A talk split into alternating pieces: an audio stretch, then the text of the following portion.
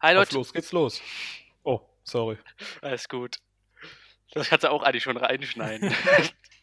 Mach ich. Hi Leute, herzlich willkommen zu unserem Podcast. Heute dreht sich alles bei uns um die Wirbelsäule und auch ihre muskuläre Stabilität. Und da stellt sich natürlich die Frage, warum unsere Wirbelsäule überhaupt so aussieht, wie sie aussieht. Gibt es da eine funktionelle Bedeutung? Schaut man sich die Form der Wirbelsäule an, erkennt man, dass sie eine besondere Doppel-S-Form hat. Das ist auch eine Besonderheit, sage ich mal, der menschlichen Wirbelsäule. Denn diese ist erst durch den aufrechten Stand entstanden.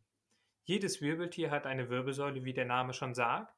Beim Menschen besteht diese aus 24 freien Wirbelkörpern, die mit 23 Bandscheiben verbunden sind. Zusätzlich kommt dann noch das Os sacrum und das Os. Zusammen mit dem Thorax bildet die Wirbelsäule die knöcherne Grundlage für den Rumpf und ist dementsprechend wichtig für den aufrechten Stand und für das Aufrechthalten des ganzen Körpers. Das Besondere der Wirbelsäule ist, dass sie einmal die Aufgabe der Stabilität und der Beweglichkeit verbinden muss. Dadurch kann es dann schnell zu Problemen kommen, wie Bandscheibenvorfällen oder Wirbelgleiten. Schaut man sich die Form der Wirbelsäule genau an, erkennt man diese Doppel-S-Form. Diese sieht man aus Seitenansicht, bedeutet, die Doppel-S-Form ist in der Sagittalebene. Hierbei handelt es sich um vier physiologische Krümmungen, die man erkennt. Dort haben wir einmal die Zervikallordose, die Thorakalkyphose, die Lumbarlordose und die Sakralkyphose. Du redest jetzt immer von Lordose und Kyphose. Kannst du mal genauer erklären, was das bedeutet? Gerne. Bei einer Lordose handelt es sich um eine ventralkonvexe Biegung. Bedeutet, dass die Wirbelsäule hier eine Biegung oder eine Auswölbung nach vorne, heißt Richtung ventral macht. Im Gegenzug dazu ist die Kyphose eine nach dorsal konvexe, bedeutet eine Auswölbung, eine Biegung nach hinten, nach dorsal. Diese Doppel-S-Form der Wirbelsäule entsteht durch den aufrechten Gang und hat eine hohe funktionelle Bedeutung. Denn nun ist sie nicht mehr wie ein Stock, der, sage ich mal, einfach gerade ist, sondern kann aufgrund ihrer Form axiale Stöße abdämpfen. Das bedeutet vor allen Dingen beim Gehen, beim Rennen oder beim Springen, wo die ganze Zeit axiale Stöße heißt, von unten einfach senkrecht nach oben durch den Körper kommen, werden die durch diese Form aufgefangen. Da die Doppel-S-Form es ermöglicht, dass die Wirbelsäule sich immer noch weiter in diese Form, sage ich mal, drückt und dadurch wie eine Art Feder diese ganzen Stöße dämpft und somit der Kopf vor harten Stößen geschützt wird. Beim Thema Wirbelsäule fällt mir immer der Begriff Skoliose ein, aber ich weiß nicht genau, was damit gemeint ist. Kannst du den vielleicht mal erklären? Ja, gerne. Schaut man sich. Ich. oh Mann. Ja, gerne. Genau. Bei Skoliose handelt es sich um eine Erkrankung der Wirbelsäule. Genauer gesagt ist das eine dreidimensionale Fehlbildung der Wirbelsäule.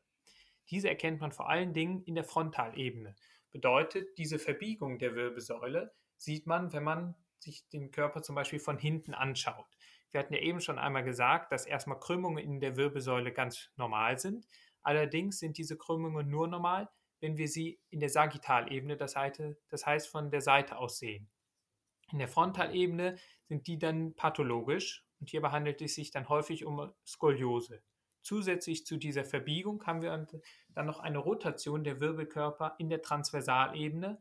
Bedeutet, wie wenn man von oben auf den Körper drauf schaut, kennt man, dass die Ausrichtung des, der Wirbelkörper dann nicht mehr ganz in einer Reihe, sage ich mal, ist, sondern dass einzelne Wirbelkörper leicht verdreht sind. Diese Skoliose ist eine Erkrankung, die eigentlich meistens nur im Kindesalter auftritt und dann bis zum 12. Lebensjahr spätestens dann schon aufgetreten ist. Hierbei sind deutlich mehr Frauen als Männer davon betroffen. Und wie kann es zu so einer Skoliose kommen? Also es gibt verschiedene Ansätze. In der Regel ist es eine Wachstumsdeformität, die halt im Wachstum heißt, zum Beispiel spätestens in der Pubertät auftritt. Hier unterscheidet man dann nochmal zwischen idiopathischer und sekundärer Ursache. Die idiopathische bedeutet, man weiß nicht klar die Ursache. Da ist eine Theorie, dass man sagt, wir haben ein ungleiches Wachstum der verschiedenen Wirbelkörperanteile. Bedeutet, in dem Fall der Wirbelkörper wächst schneller als der Wirbelbogen. Dadurch, weil der Körper natürlich nicht einfach immer weiter in eine Extension wachsen kann, was daraus resultieren würde, kommt es zu einem zur Seite Ausweichen der Wirbelsäule und dementsprechend dann zu dieser Verdrehung und Verbiegung. Wenn man von einer sekundären Skoliose spricht, ist das immer die Folge einer anderen Grunderkrankung oder zum Beispiel, wenn dies durch einen Unfall entsteht. Vom Prinzip ist das eine Erkrankung, die nicht direkt heilbar ist. Allerdings, wenn sie nicht stark ausgeprägt ist und man sie früh genug erkennt, kann diese ohne eine Operation sehr gut durch zum Beispiel Physiotherapie therapiert werden. Hierbei ist vor allen Dingen der Aspekt des Muskeltrainings im Rückenbereich wichtig. Josef sprach gerade schon von einem Auftrainieren von Rückenmuskulatur bei Rückenproblematiken, wie zum Beispiel Skoliose. Diese Rückenmuskulatur lässt sich in zwei Hauptgruppen einteilen. Das ist einmal die autochtone und einmal die allochtone Muskulatur. Autochtone Muskulatur bedeutet, das ist ortsständige Muskulatur, also dass sie im Laufe der gesamten Embryonalentwicklung schon am Rücken saß und dort auch ausgebildet wurde. Allochtone Muskulatur bedeutet, dass sie auf den Rücken eingewandert ist. Das heißt, sie saß zuerst woanders und ist dann im Laufe der Entwicklung auf den Rücken gewandert. Es gibt verschiedene Bedingungen, die Muskulatur erfüllen muss, die auf dem Rücken sitzt, um zur autochthonen Rückenmuskulatur dazugezählt zu werden. Das ist einmal die Innervation, und zwar müssen sie von den Rami dorsalis nervi spinalis innerviert sein. Und zweitens müssen sie von der sogenannten Fascia thoracolumbalis umgeben sein. Erst wenn diese beiden Bedingungen erfüllt sind, kann eine Muskulatur zur autochthonen Rückmuskulatur dazugezählt werden. Es gibt viele verschiedene kleine Muskeln, die zur autochthonen Rückmuskulatur dazugehören. Diese werden unter dem Sammelbegriff Musculus erector spinae zusammengefasst. Musculus erector spinae bedeutet so etwas wie Rückenstrecker. In seiner Gesamtheit mit den vielen verschiedenen Systemen, die ich gleich noch erklären werde, ist es ein sehr massiver und sehr großer, voluminöser Muskel, der auf unserem Rücken sitzt. Von den eben angesprochenen Systemen gibt es sechs Stück. Diese werde ich euch nun erklären. Beginnen wir mit dem ersten, das intertransversale System. Das intertransversale System bildet mit seinen Muskeln, die Musculi intertransversarii, die Muskeln aus, die zwischen den einzelnen Querfortsätzen verläuft. Inter für zwischen und transversales für Processus transversus, also zwischen den Processus transversus. Dieses System ist viel für die Stabilisation der Wirbelsäule zuständig und ein wenig für die Dorsalflexion. Das aber nur in ganz geringem Ausmaße. Als Zusatz zu dem intertransversalen System, also den Musculi intertransversarii, welche die tiefste Schicht der Rückmuskulatur ausbilden, gibt es noch eine Unterteilung dieser. Und zwar werden diese in Musculi intertransversarii lateralis und medialis unterteilt.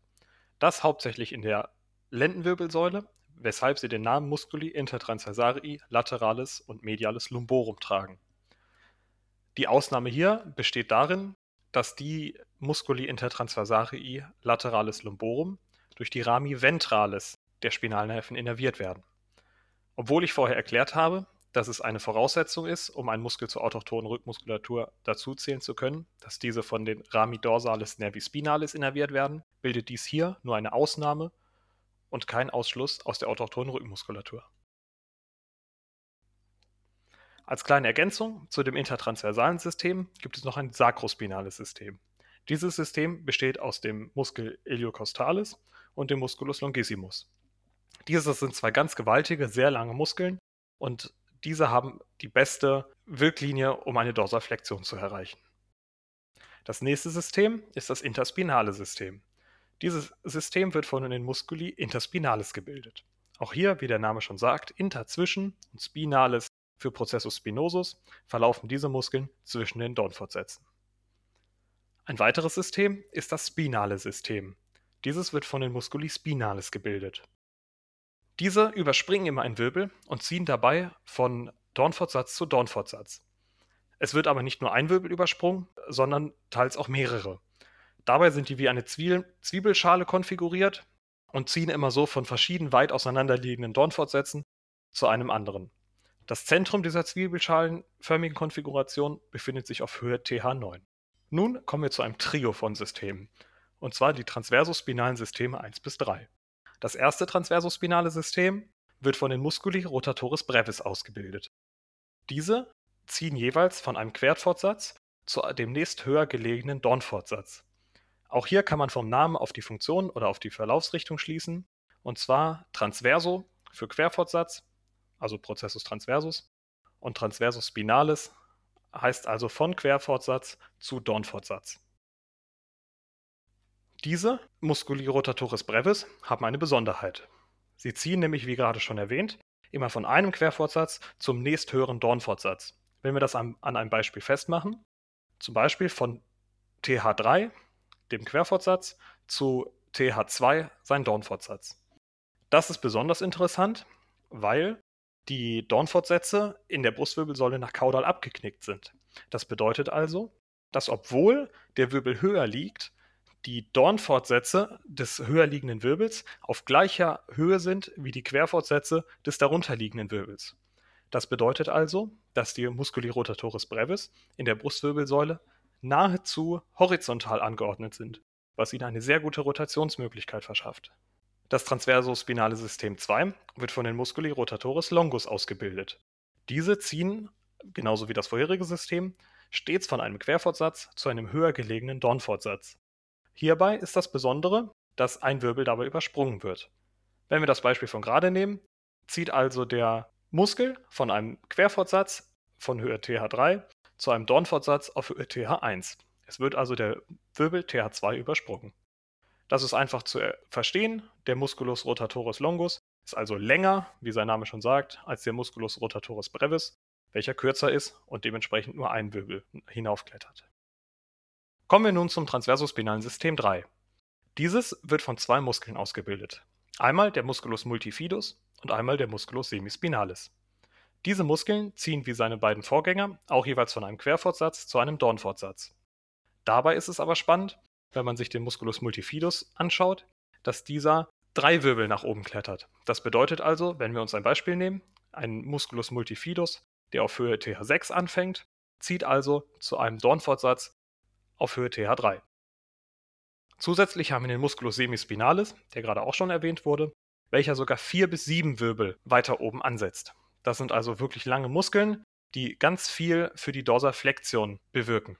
Die Musculus rotatoris longus als kleine Ergänzung zu gerade haben also eine leichte rotatorische Wirkung aufgrund ihrer Wirklinie, weil die, der, die, also der Abstand zwischen Ursprung und Ansatz ist noch nicht so groß, dass gar keine Rotation mehr stattfinden kann. Dieser Musculus rotatoris longus hat also sowohl für die Rotation als auch für die Dorsalflexion eine Wirkung. Das heißt aber, dass die kleinen Rotatoren, also die Musculi rotatoris brevis, hauptsächlich in der BWS rotieren und in der LWS und HWS weniger, oder? Das ist richtig. Wie ich gerade schon erklärt habe, ist das eine Besonderheit in der Brustwirbelsäule, dass die Muskeln äh, horizontal verlaufen und dementsprechend nur eine rotatorische Fähigkeit haben. Wenn man dann aber wieder die Wirbelsäule hoch oder runter klettert, also das heißt in den Hals- oder Lendenwirbelbereich, können auch die Musculi rotatoris brevis eine ganz leichte Dorsalflexion bewirken. Das allerdings nur ganz leicht, weil es sind sehr kleine Muskeln und die haben keinen guten Hebel. Kommen wir nun aber nochmal zum spinotransversalen System, der letzte im Bunde. Und dieses spinotransversale System wird vom Musculus splenius gebildet. Wie der Name des Systems auch hier schon vermuten lässt, Spino ist der erste Teil, ist der Ursprung dieses Muskels jeweils an einem Dornfortsatz und dann Transversalis, der zweite Teil des Namens des Systems, zieht er zu einem Querfortsatz. In diesem Fall ist das ganze System, was ich gerade erklärt habe, also einmal umgedreht. Es wird dieses Mal von einem Dornfortsatz zu einem nächsthöher gelegenen Querfortsatz gezogen. Das heißt, man kann den Erector spinae und seinen Beitrag zu einer Dorsalflexion in verschiedene Gruppen einordnen. Welche Muskeln werden denn da von oben nach unten platziert? Genau. Man kann die Muskeln der autochthonen Rückenmuskulatur nach ihrem Beitrag zur Dorsalextension sortieren. Das haben wir getan. Dabei haben wir uns an folgende drei Leitgrößen gehalten. Das ist erstens der Abstand von Ursprung zu Ansatz, zweitens die Größe des Muskels, um damit auf seine Kraft schließen zu können, und drittens seine Wirklinie. Für unsere Leitfrage ist also wichtig, dass eine möglichst vertikale Wirklinie gegeben ist. Das heißt, je vertikaler die Wirklinie, desto besser kann ein Muskel zur Dorsalextension beitragen. Wenn wir in unserem Beispiel also zwei Muskeln mit gleicher oder ähnlicher Wirklinie haben, richten wir uns nach Punkten wie Abstand von Ursprung und Ansatz oder Größe des Muskels, um ermitteln zu können, welcher besser dorsal extendieren kann. Wenn wir dieser Regel folgen, sind wir auf folgende Sortierung gekommen. Beginnen mit dem Musculus longissimus, der mit Abstand am besten zur Dorsalextension beiträgt. Danach der Musculus iliocostalis. An dritter Stelle der Musculus semispinalis und der Musculus spinalis. An vierter Stelle der Musculus multifidus, danach der Musculus splenius, anschließend der Musculus rotatoris longus, darauf folgend der Musculus interspinalis und abschließend die Musculi rotatoris brevis und die Musculi intertransversarii. Diese Ansicht ist allerdings keine festgelegte Regel, sondern nur unsere Auffassung der Situation.